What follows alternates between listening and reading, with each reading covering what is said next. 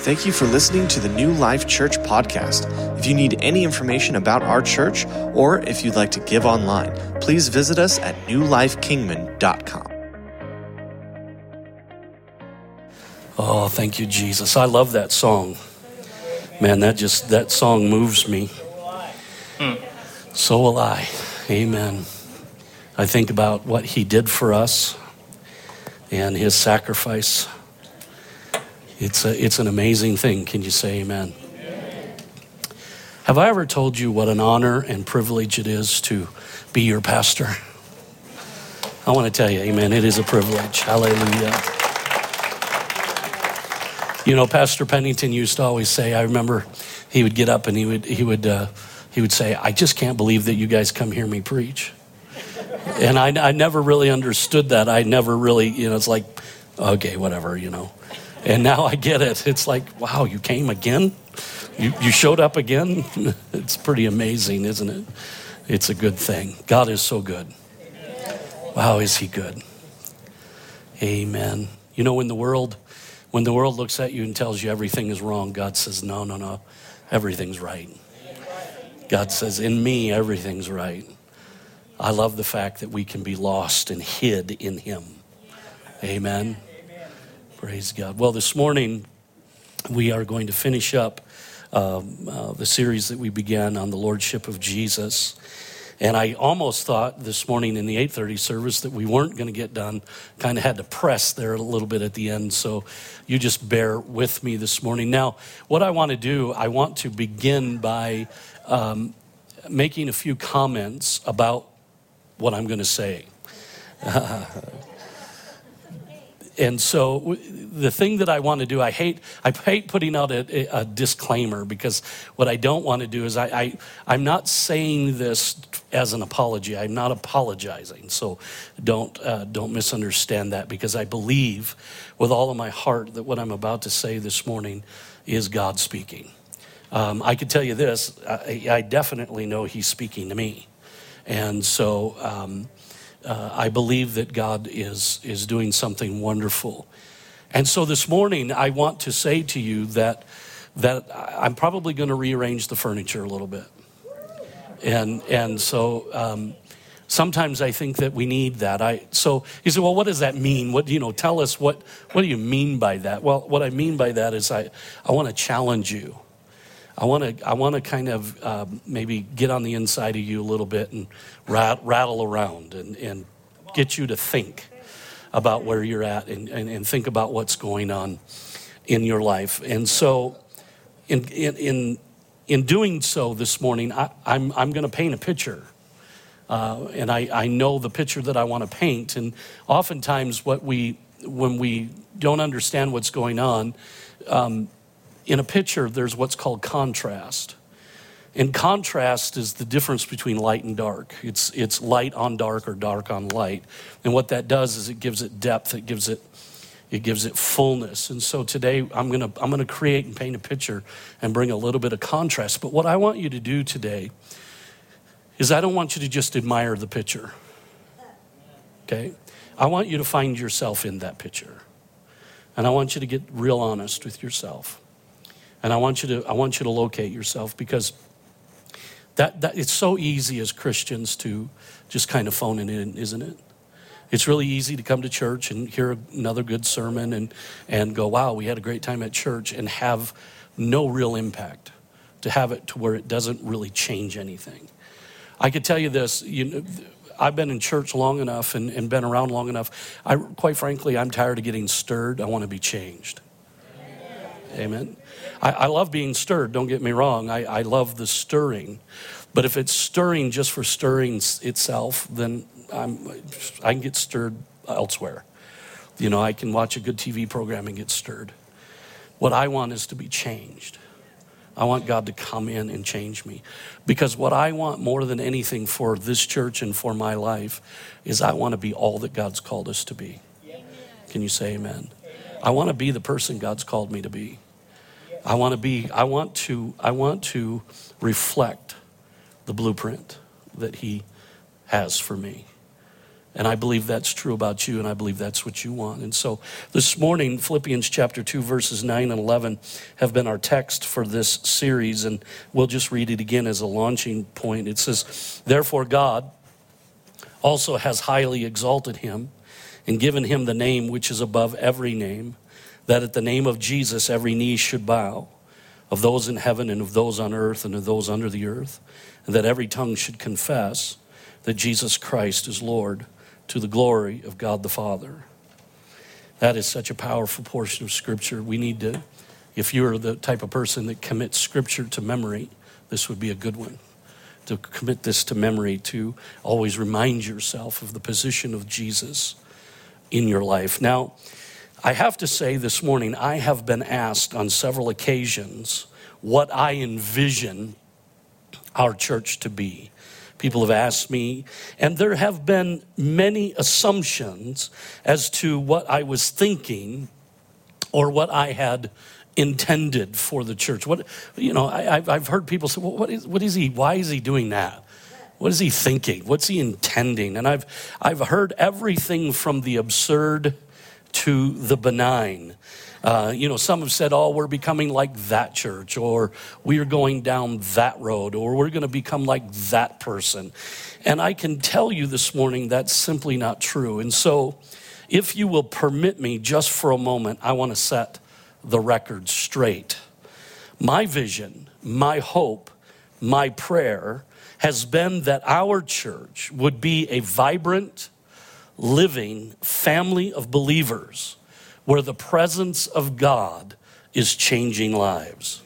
That we would be a church where anyone can receive grace, find hope, and experience transformation. A place where we reach the lost, where we restore the broken, and we release people into their destiny.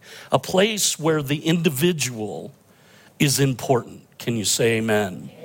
And I've discovered that for such a place to exist, there must be a commitment, not only on my part, but on your part, to walk in and live out the deeper and more weighty things of God. Can you say amen? Just because we envision it doesn't make it so.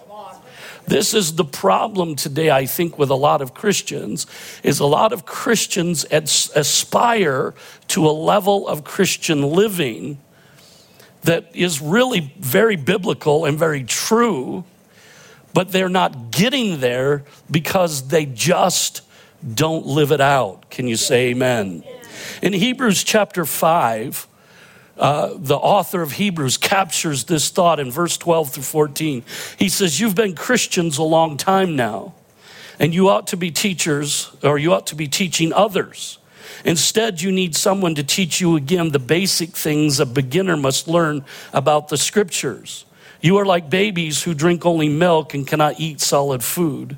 And a person who is living on milk isn't very far along in the Christian life and doesn't know much about doing what is right. Solid food is for those who are mature, who have trained themselves to recognize the difference between right and wrong and then do what is right. What would you think this morning in light of that scripture? What, what would you think this morning about someone who never got serious about growing or developing in life. Think about it just for a moment. Imagine a person this morning for no other reason. There was no handicap, no physical or mental or emotional handicap, for just no other reason than just not doing it. They remained completely undeveloped. This person can't read, they can't write, they can't work, they can't even feed themselves. They are totally dependent on others. Years have passed, and their refusal to grow has left them severely handicapped. What would you think this morning? I think that we would all think that that's a little bizarre, wouldn't we? I think that we would all look at that and go, man, that's sad and wasteful.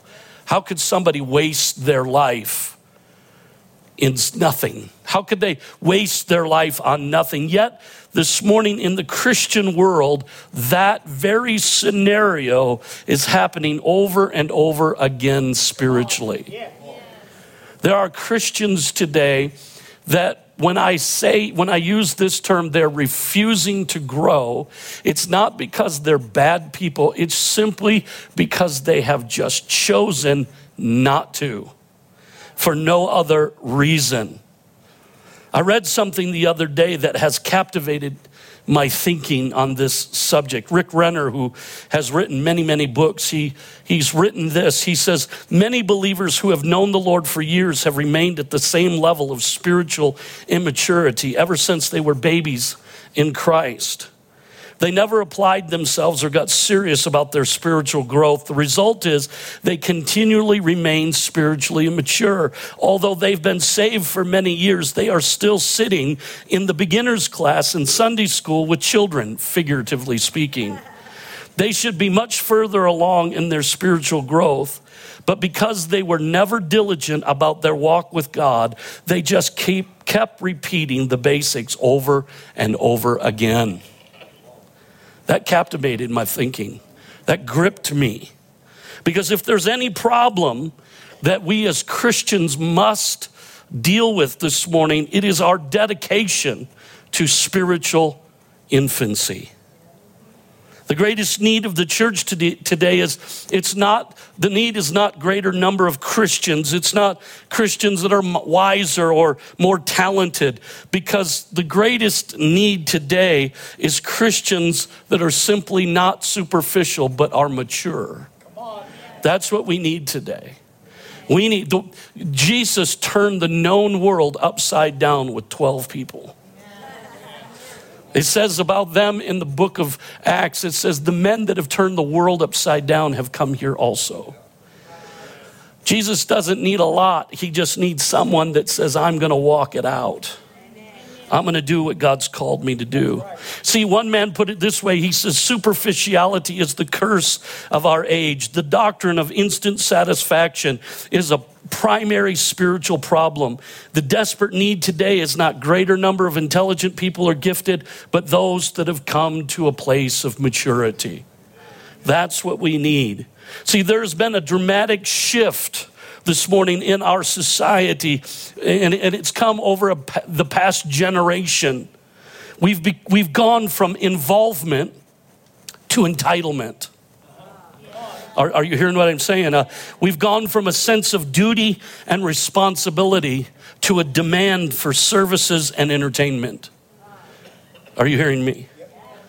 Society today emphasizes how do you feel being more important than what should I do? Now, there's no doubt this morning, don't, please do not misunderstand what I'm saying. I am and God is very concerned about how you feel. But let me tell you something this morning. If you are doing the right thing, how you feel will, will adjust itself. What you do has a lot more to do with how you feel than you can ever imagine. Can you say amen? It's tragic, but Christianity often reflects society, and probably the greatest weakness of Christians today is that they fail to move on into maturity. And if we're not careful, we will strive to be happy rather than holy. Are you hearing me? Our focus in life will to feel, be to feel good rather than to be faithful or godly. Are you hearing me? See, the Bible clearly teaches us that Jesus wants us to move towards a, a mature walk with God. That's what he wants. He wants us growing. It's just like when I look at my grandchildren, I look at little Oliver and little Titus, and I love the fact that they're growing you know, they're, they, you know, Titus has come out of that baby stage now. He's a little boy, and Oliver is really he's all boy now, and it's, you know, it's just great. It's it's it's great watching them and seeing that. And so when I look at them, I desire growth in them. I want to see them grow. I love seeing them advance. Well, so is it with God. See, growth should be this morning a normal part our Christianity. It really should. The problem is, let me, let me tell you something. Let me show you something. I said this at the end of uh, 8:30 service, but I'm going to say it in the middle here. Is that what we do is we put a lot of emphasis on faithfulness. Well, I've been faithful, I've been faithful, I've been faithful, and that's great. I'm, I'm happy for it. But the problem is that's not enough. See, a tree can live in the garden until it's got a great big trunk about this big and we can count its rings. And what we want to do is count the rings as if that's our spirituality. But Jesus has never been about that, He's always been about fruitfulness. Faithfulness never trumps fruitfulness. Fruitfulness always trumps faithfulness. And growth, look at growth only comes through fruitfulness. Are you hearing what I'm saying? And so what we have to do is we have to begin to see where are we at spiritually? Where is my spiritual growth at? Not by how many years I've been in, but by the kind of fruit that I'm producing. What is my life producing? Can you say amen to that? That's why this morning, that's why this morning, the subject of lordship and the lordship of Jesus is so important.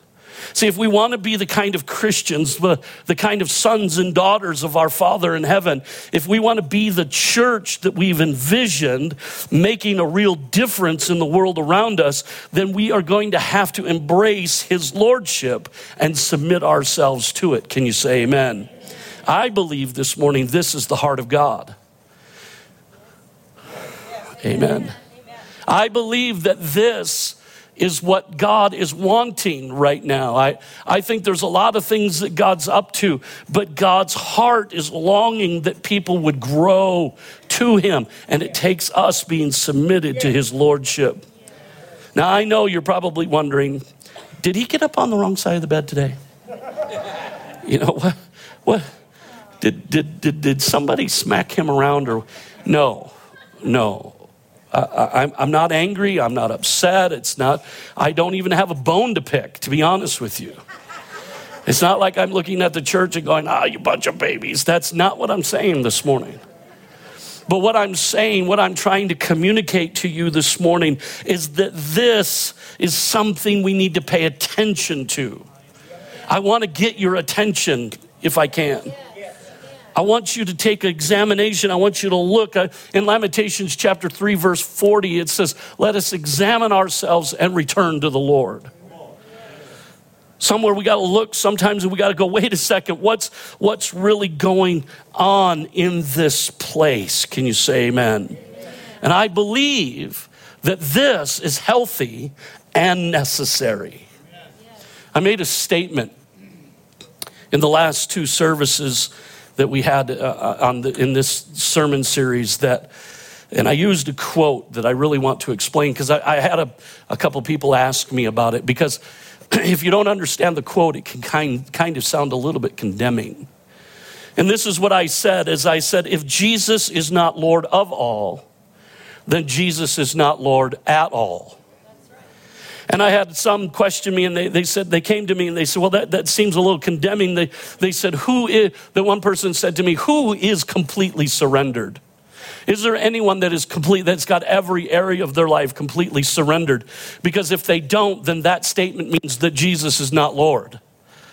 Well, let me say this first of all Jesus is Lord independent of your surrender, but hang on. Let me, let me just say something to you. This is not talking about something that is in the moment. This is talking about a process and a, and a heart condition. Listen to me. This is talking about, because there's none of us in this room today that have everything surrendered. I'd like to think that I do, but I don't. My wrestling matches every day just tell you that I don't. I wrestle with a lot of different things. And the reality is there's we don't all have it surrendered. But does that mean that he's not our Lord? No, because somewhere along the line I have a heart condition. I have a, a position of my heart that says I will surrender all. See, it begins with a willingness to obey, to submit to his authority and his will. It begins with this desire And I believe there's a lot of people, I talked about it last week. I believe there's a lot of people that want to be submitted, but what they never do is they just never make that decision. And what this is, when we talk about this, when we talk about this, Him being Lord of all or not all, it's the statement that says, Today, He's Lord of all and in this area. And if that means every hour of the day, if that means every minute of the day, I find one more thing that I must surrender. He said, Well, what does that look like? Let me see if I can make that make this real to you. So for me, one of the struggles of my life is about success and how you measure success. So I have a tendency to measure success by counting. So the more people in the room, the more successful I am. But the re- reality is, is that is simply not true because Jesus was successful and he never had a church this big. Are you hearing me? And so what happens is I come into a room and if I, I see empty chairs and I, I begin to worry and I begin to think, oh dear God, we're not successful. We're not living up. We're not doing, we're failing. We're falling aside. And God says that has got to be surrendered. So what I do is in the song service, I lift my hands and I go, I give you the church. It's yours. It's not mine. It was never mine to begin with. It's yours and I surrendered. I give it over to you, Lord. It's your church. So that's got to be done every day, whether it's in the area where you struggle with or what I struggle with. If it's a, an addiction or if it's some sort of obsession or if it's some sort of thing that torments you, you got to surrender that. You got to say, you know what, God, I'm giving this to you. There's got to be a decision. You can't just want to, you got to do it. You got to decide. And then that decision must be energized by a determination that says, I'm going to keep this. I'm not gonna, I'm not. And if this means I got to surrender this church 9,000 times today, then that's what I'm going to do. And it's got to be followed, it's got to be put together, held together by discipline.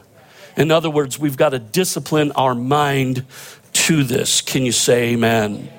Literally, what we're talking about when we talk about this is we're talking about taking responsibility for what God has given us. Being the stewards over the gift of God in our lives. Can you say amen? amen? And we ask ourselves, what did He give me? Well, He gave me abundant life. Now, listen to what I'm saying. John chapter 10, verse 10 says, The thief does not come except to steal, to kill, and to destroy.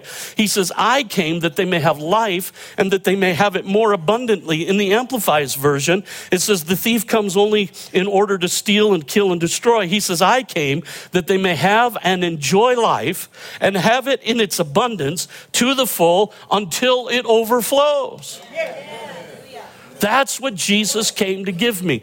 Jesus died on the cross so that I could walk in abundant life. Now, is that a true statement or not? It is absolutely true. It's in the Bible. It's clear. It doesn't need a lot of exegesis. You don't need to take and define all the words. It's right there. The devil comes to rip you off. Jesus comes to give you abundant life. That's the bottom line. But this abundant life, church, is rooted in the lordship of Jesus. Psalm 23, verse 1, we talked about it two weeks ago. The Lord is my shepherd. I shall not want. That word want means lack. I shall not lack. The shepherd makes me to not lack, but the shepherd is my Lord. The Lord, who is my shepherd, causes me not to lack or to live in abundance. Can you say amen? And when we talk about growth and maturity and the lordship of Jesus, we're talking about being healthy, aren't we? Healthy in every way, healthy in body, soul, and spirit. And the reason that we know that is because the lordship of Jesus affects every area of our life. It affects my physical life, it affects my mental life, my spiritual life. It affects me in every way. Can you say amen? amen. Submitting to the lordship of Jesus is the only lasting and permanent avenue and way to live in abundant life. Yes. Now, listen to me this morning. when I talk about abundance, we're talking about more than money. Now, no doubt that money is included in that. The problem is, is the church has done enormously uh, uh, d- great damage to this idea. Because on one side of the equation, the church has kind of embraced the thing. And, and, and you say, how do you know that? Because the moment somebody in Christianity gets a little bit of money, everybody goes to suspect. Amen. So they think, well, if he was really spiritual, he'd give all that away and just be a pauper. As, as if that spirituality was measured by how little I had. That ain't true. The other side of the coin is the church has embraced this thing that if I've got a lot of money and I got a big house and I drive a fancy car and all of these things, then I must be spiritual. That ain't true either. Both of those are lies. Because abundance, abundant life, has nothing to do with what I have, but who I have. Are you hearing what I'm saying? Now, there is no doubt because the Old Testament, oftentimes in the Old Testament, as God's providence would show up in people's lives, abundance came with it. Amen. They were made wealthy. Why? It was just a natural byproduct of God's presence in their life. Are you hearing me? See, abundance this morning is what you need. It's really more than you need. Well, it's more than what you need spiritually, emotionally, mentally, physically, relationally, or socially when you need it. Now, think about this for a moment. Think about Joseph, who has been falsely accused. He's, he's in prison.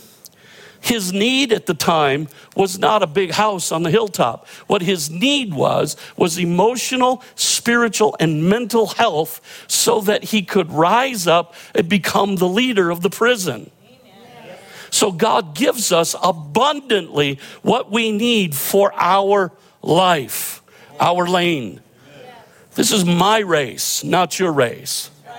And God has given me abundantly what I need for my race. Are you hearing what I'm saying? And it comes in all different sizes and shapes, and it affects everybody. That's why comparison is so damaging. Because if I look at you and I go, well, look what you got, how come I don't got it? Well, because you don't need it. Because you have something they don't got because they don't need it. Are you hearing what I'm saying?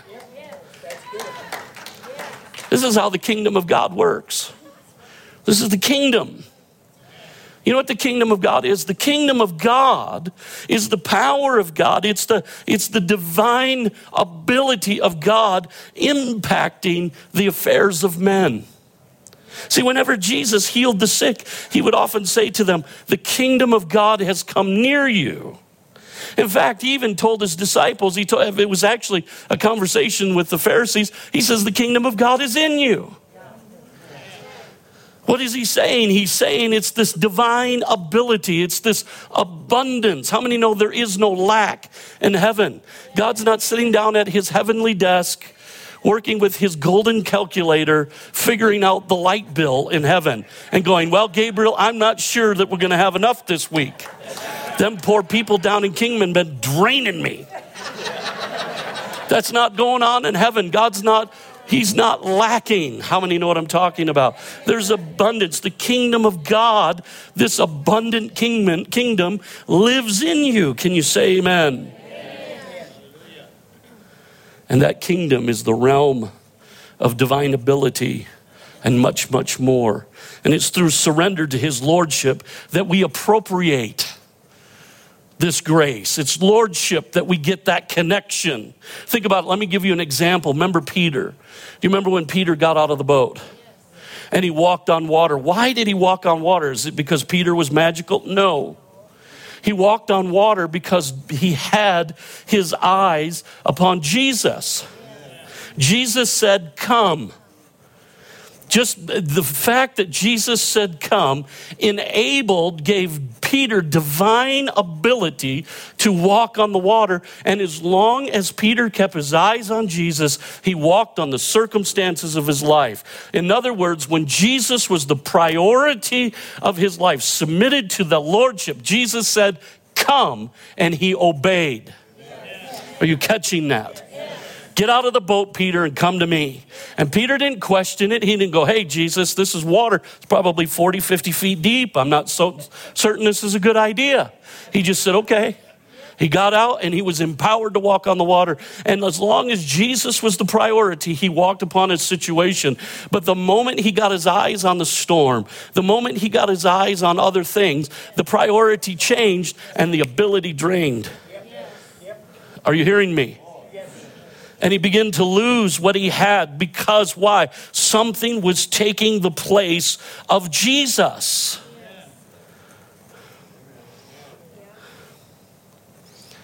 Let me tell you something. God wants, and it is without a doubt in my life, I could say this as an absolute. God wants you to have more than enough in every area of your life. If you, you name an area of your life, God wants you to have more than enough. He said, "How do you know that?" I'm going to prove it scripturally. I'm going to read, I'm, and I'm not even going to. I'm not even going to do the old pastor thing and twist it around so it sounds good. I am just going to read it. Second Corinthians chapter 9 verse 8.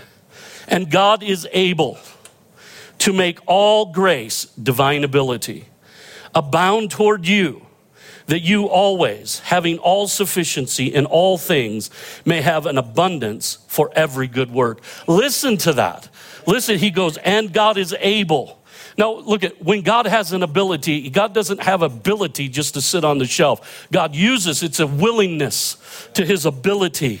He wants to give us all grace, all, underline all grace, divine ability that abounds. It doesn't come like a trickle, it chases after, it's abounding after you, toward you, that you always having all sufficiency in all things, may have an abundance for every good work. What is he saying? He wants you to have abundance in your life. Can you say amen? 2 Peter 1 2 through 4 says, Grace and peace be multiplied to you in the knowledge of God and of Jesus our Lord, as his divine power, divine, that's grace, has given to us all things that pertain to life and godliness through the knowledge of him who called us by, the, by glory and virtue, by which he has been given, given to us exceedingly great and precious promises, that through these you might be partakers of the divine nature, having escaped the corruption that is in the world through lust. Listen through knowledge of Him. This is a knowledge. This is not simply info that we possess. It's a relationship that's founded in the submitting of Him to Lordship. Can you say amen? Well, I know Him. And through that, there's a provision. Third John, chapter, uh, chapter one, there's only one chapter, verse number two. Beloved, I pray that you may prosper in all things. Stop right there. He wants us to prosper in things. You can put what you want in there. Yes, you can. And then he says, and be in health. That means to be he, whole, healthy, as just as your soul prospers. How does our soul prosper? All of this, this prospering in things and health, is just as your soul. Once again, it's the connection that we have with Him in Lordship. Can you say amen? amen? Now, here's the grand question for me. Gosh, I got a long way to go. You guys hang on with me, okay? I promise I get you. We're going to go really quick, okay? Here's the grand question How do we know if we are truly submitted to His Lordship? That's the question. Well, I believe this morning, if we're truly submitted to his lordship, there are several dynamics that in our life that become self evident. So, what does that mean? That means there's evidence of lordship that is produced simply because he's our Lord. The first one is our behavior changes. yeah, you knew, you knew I was going there, didn't you? Think about it. Think about that for a moment. Once we submit ourselves to the Lordship of Jesus, our behavior should change. And to think that our behavior doesn't change is ridiculous. There's a lot to be said because there's, I believe in Christianity today, there's a lot of confusion about this because we mix a lot of this behavior thing with salvation. I'm going to tell you emphatically right now, you need to hear it from my lips salvation is free. You can't win it, you can't buy it, you can't earn it, you can't produce it. It's free. Salvation is free. That means there's nothing I need to do except what the Bible says to believe in my heart and confess with my mouth. Is that right? Is that, is that good doctrine so far? I can't, I can't go beyond that. There's nothing more added. There's nothing. Jesus paid the price. It's finished. It's done. When I come into faith and I exercise that faith in Him, it's a done deal over, finished. Period. So we are not talking about our salvation today. It's not what we're talking about. So set that aside. We are now going to talk about our lifestyle. We are going to talk about our relationship.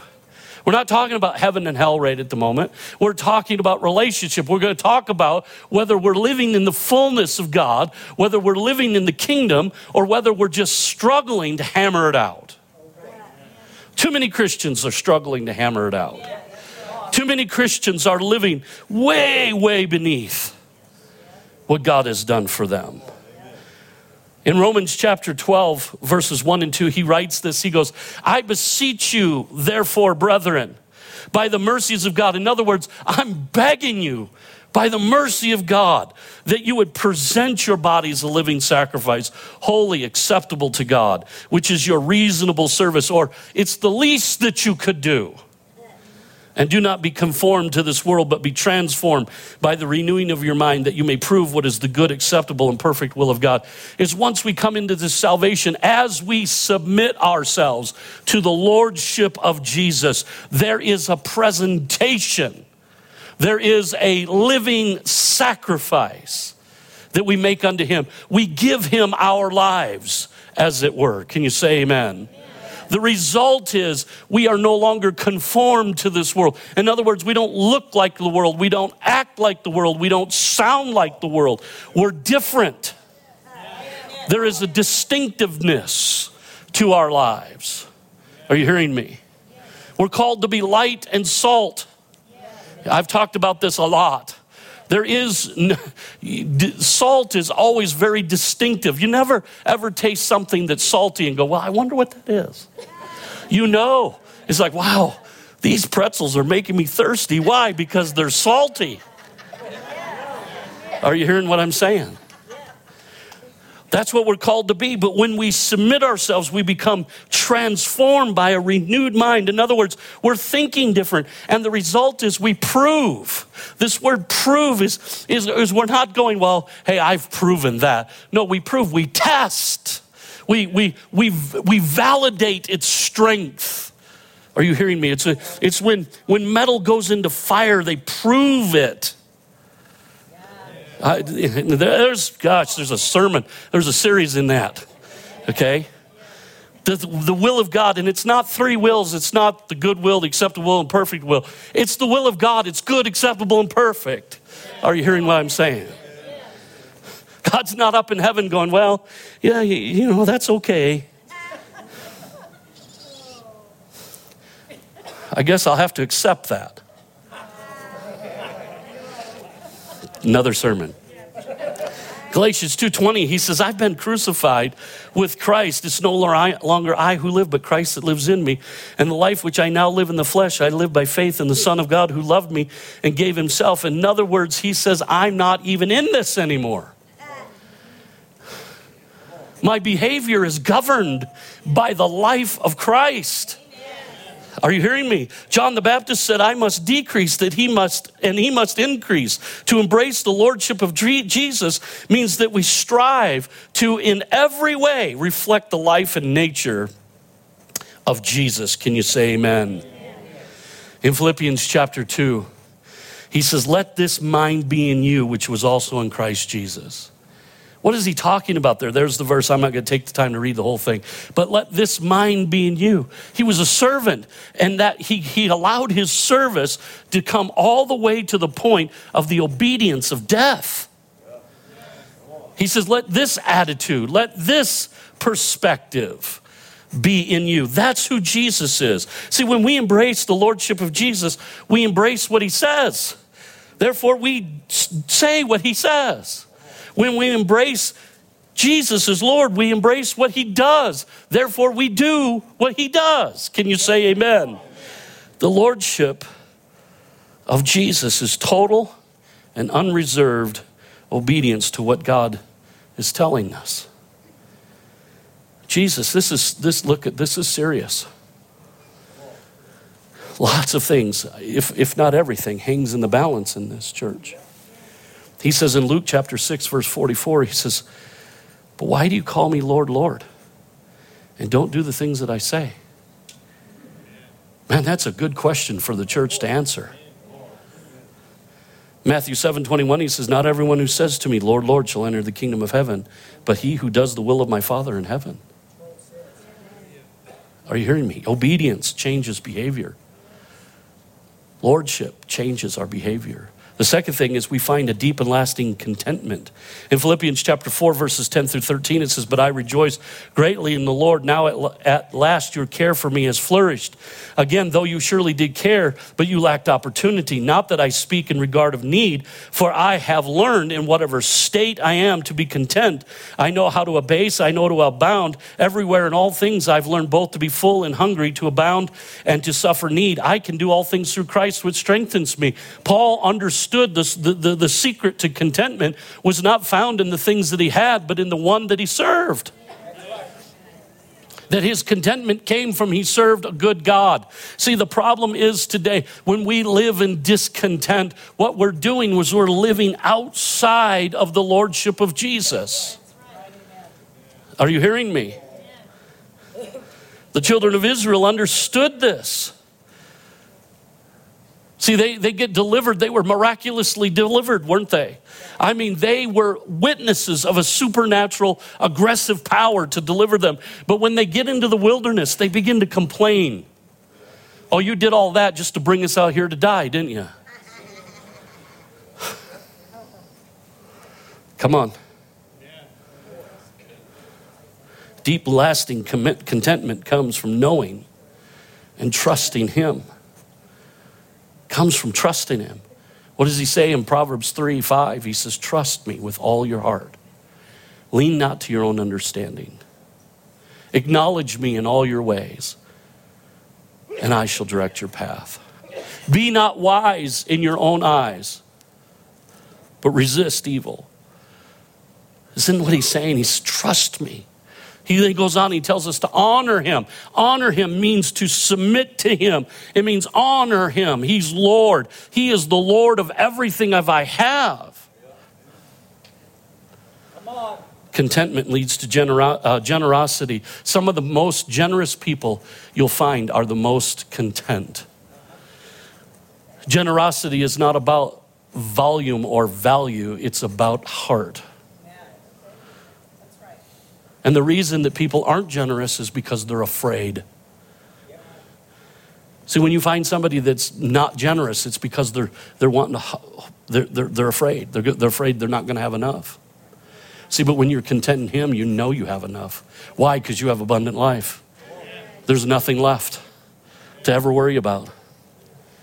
There's no reason to worry. I got it all. I have the kingdom of God in me. There's no lack in kingdom. There's no lack in Him. I have it all. I can be generous. I can give away what I got because God will give me more to replace it. I don't have to worry about it. I could be loving. I could be compassionate, even to people I don't necessarily like. Come on. Why? Because I'm not afraid. It's, it's my love doesn't validate them. My love is just love. I love them. I'm not validating what they're doing. I'm loving them. Like Christ loved us. The fourth thing that we see, and I'm, I'm sorry I'm moving so fast, but this is what we got to do, is that when Jesus is our Lord, we strive for excellence. No longer is good enough good enough. We cannot, church, afford to have an attitude that says, well, that's good enough.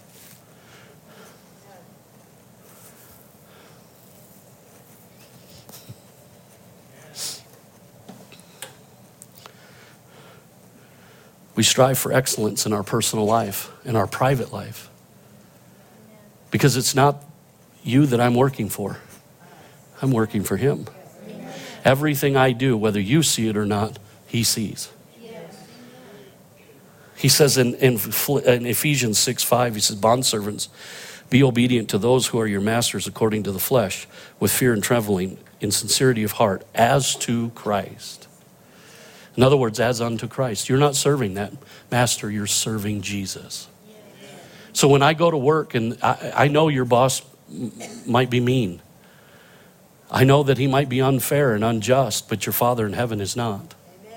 And you're not working for the boss. And you got to understand this is written in a time where slavery abounded. It's written in a time where culture and society were wicked. Are you hearing me? I'm serving Jesus, not the man. He says in 1 Peter, look at 1 Peter 2 13 and 17. Therefore, submit yourselves to every ordinance of man for the Lord's sake, whether the king is supreme. Do you know who the king at this time was? He's the guy that's lighting people on fire to persecute him. Wow. Peter had the nerve to tell me to submit to the king? No, no, no. You submit to Jesus. And that means you submit to the king. Whoever your choice is for president.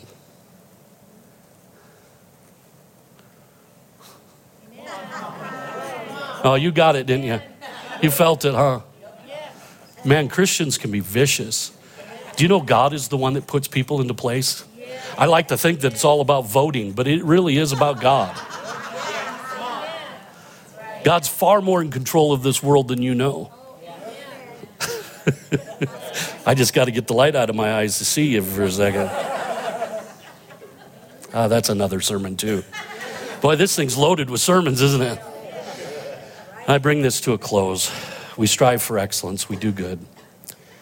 And then we measure our lordship by how well we love.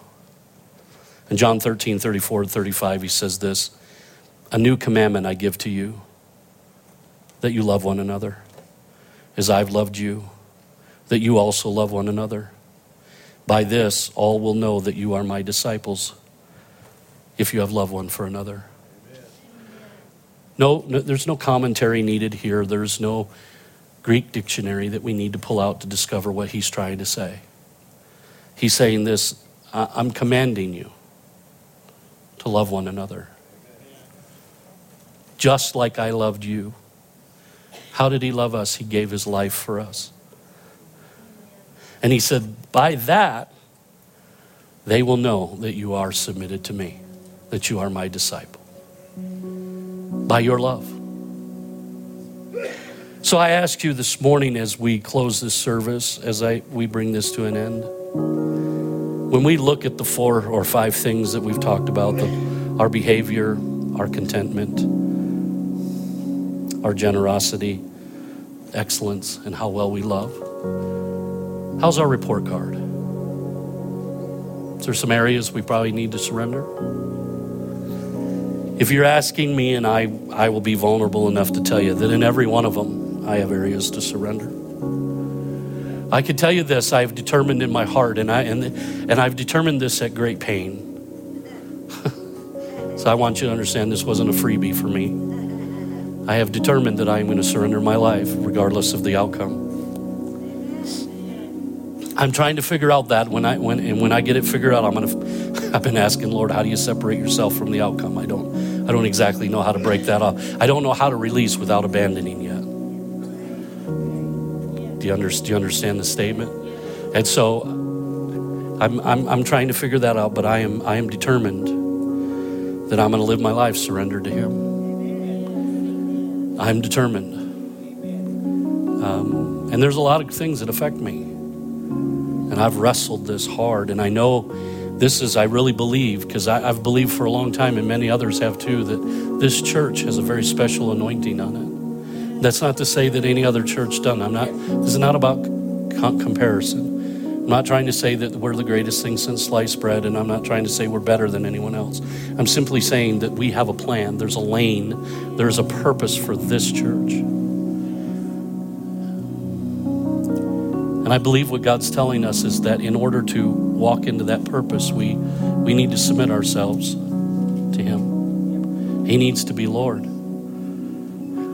It's kind of like He's saying, Look, you're going to go on this adventure, but you cannot go without me and lead. You, it'll kill you. but if I'm leading, you're going to be just fine.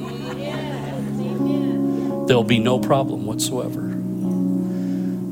And I believe that God wants to, I believe that's part of life. I believe that's what God's saying to the church.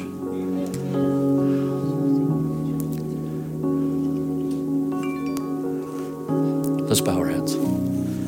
Father, we're so thankful, God, for your goodness. We thank you, God, for the word that you've given us. Lord, there's so much more that we could talk about, but Lord, we save that for another day. We just ask, Lord, that you put this into us, God, that, Lord, that you would remind us of this every day. Lord, that we would go from this place committed to making you Lord of our life. Lord, that we would take inventory, God, that we would examine ourselves as to the where, the areas of our life that have yet been surrendered. Lord, that we would make that decision. Lord, that we would resist the luxury of phoning it in, being superficial. But Lord, that we would make this about our life, our whole life, not a part of it. And Father, we're careful to give you all the praise and all the glory. In Jesus' name, amen. Why don't you stand to your feet all across this place? We're going to release you today, let you go, let you get home and enjoy your afternoon, your lunch. We love you. God bless you. Thank you for listening to the New Life Kingman podcast. We can't wait to see you next week.